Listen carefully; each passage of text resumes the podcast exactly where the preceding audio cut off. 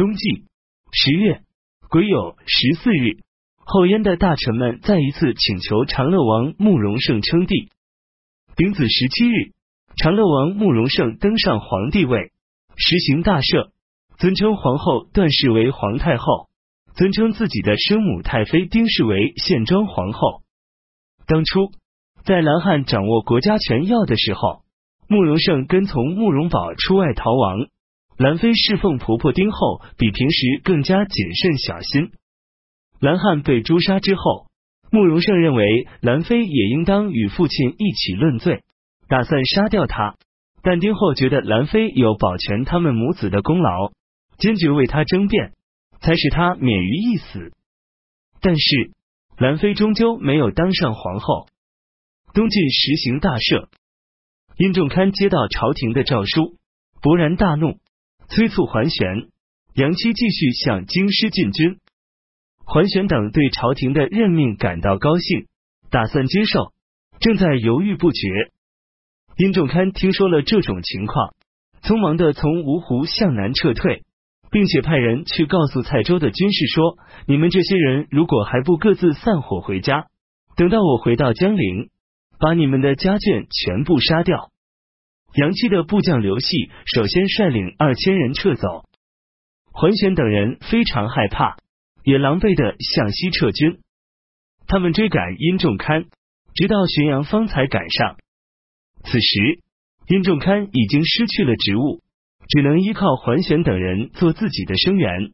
桓玄等人也正要倚重于殷仲堪的军队，因此，他们虽然在心中暗自互相猜疑，但在形势的逼迫下，又不得不联合起来。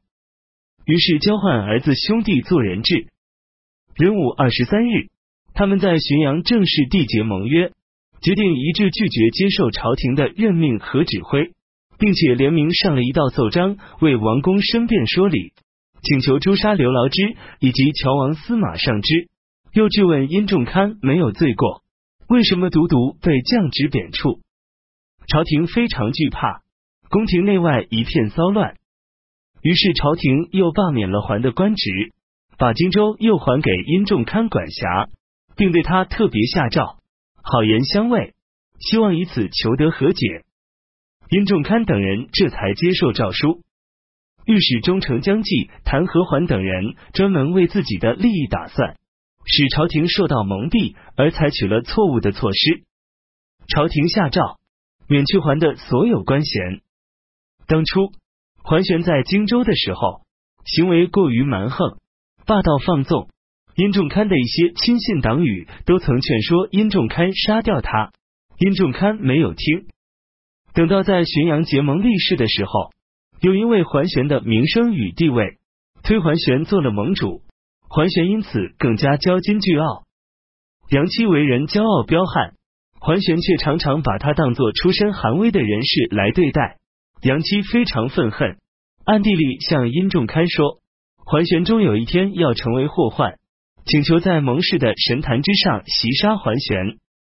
殷仲堪忌惮杨七兄弟的勇猛进谏，担心杀掉桓玄之后，更没有人再能牵制他们，于是苦苦相劝，禁止他那样做，这让他们各自回到自己的镇守之地。桓玄也知道杨七曾经有杀害自己的计划，暗中有消灭杨七的打算，于是。他驻扎在夏口，赵以使安太守济阴人卞范之做长史，以他为自己的主要谋士。这时，朝廷的诏书唯独没有赦免于凯，桓玄便任命于凯为武昌太守。当初，雍州刺史西辉拥护朝廷，抗拒西部殷仲堪的部队。那时，桓玄还没有当上江州刺史，所以他打算夺取西辉的雍州。而让西辉去当广州刺史。西辉听说后很害怕，询问手下人有什么办法。大家都说，如果是杨七来，我们谁敢不同心尽力的去抵抗？但如果是桓玄来，恐怕我们很难成为他的对手。不久，他听说朝廷是派杨七来代替自己，于是与闾丘县商议如何组织兵力抵抗他。杨七听说了这个消息。便将计就计，宣称是桓玄要从沔水向西开进，经过这里，让杨七做他的先头部队。西辉的手下人信以为真，听见风声便都溃散。西辉也请求投降。杨七进入官府，下令斩了吕立宪，把西辉释放回都城。西辉一家人走到阳口，殷仲堪暗地派人杀了他和他的四个儿子，推说是附近一群蛮人所杀。西秦起伏一州与吐谷浑王世皮在杜州川交战，世皮大败，逃走，据守白兰山，把儿子荡起送到西秦做人质，请求和解。西秦王启忧前归把宗族的一个女儿嫁给了荡起。后梁国见武将军李鸾献出新城，向突发乌孤投降。十一月，东晋任命琅邪王司马德文为卫将军。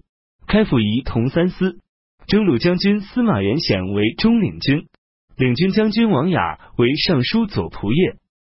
辛亥二十三日，魏王拓跋命令尚书吏部郎邓渊制定官制，协调皇室的音乐；命令仪曹郎清河人董密制定国家的礼仪制度；命令三公郎王德制定国家的法律规章制度；命令太史令朝崇考察天下。他又派吏部尚书崔弘统管裁定，用以作为永久的制度。邓渊是邓羌的孙子。杨轨、王启基率几千户居民，主动归附了西平王突发无辜。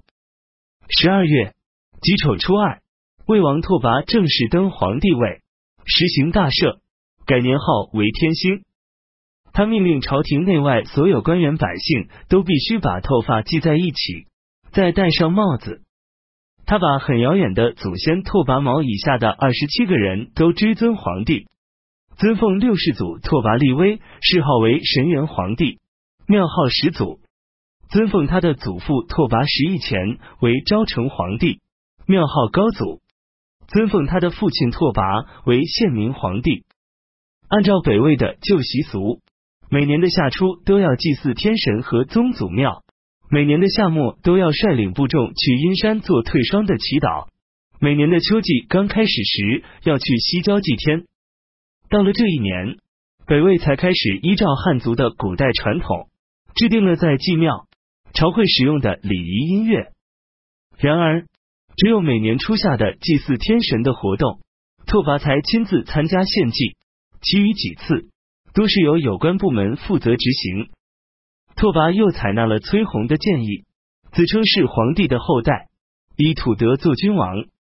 他把六州二十二郡的官员和豪族大户二千多家迁移到代都居住，把东至代郡、西至善吴、南至阴管、北至参合碑的地区，全都划入京畿范围之内。京师之外的四方四围设置了八部帅，分别加以监督管辖。己亥十二日，后燕幽州刺史慕容豪、尚书左仆射张通、昌黎尹张顺以谋反罪被处死。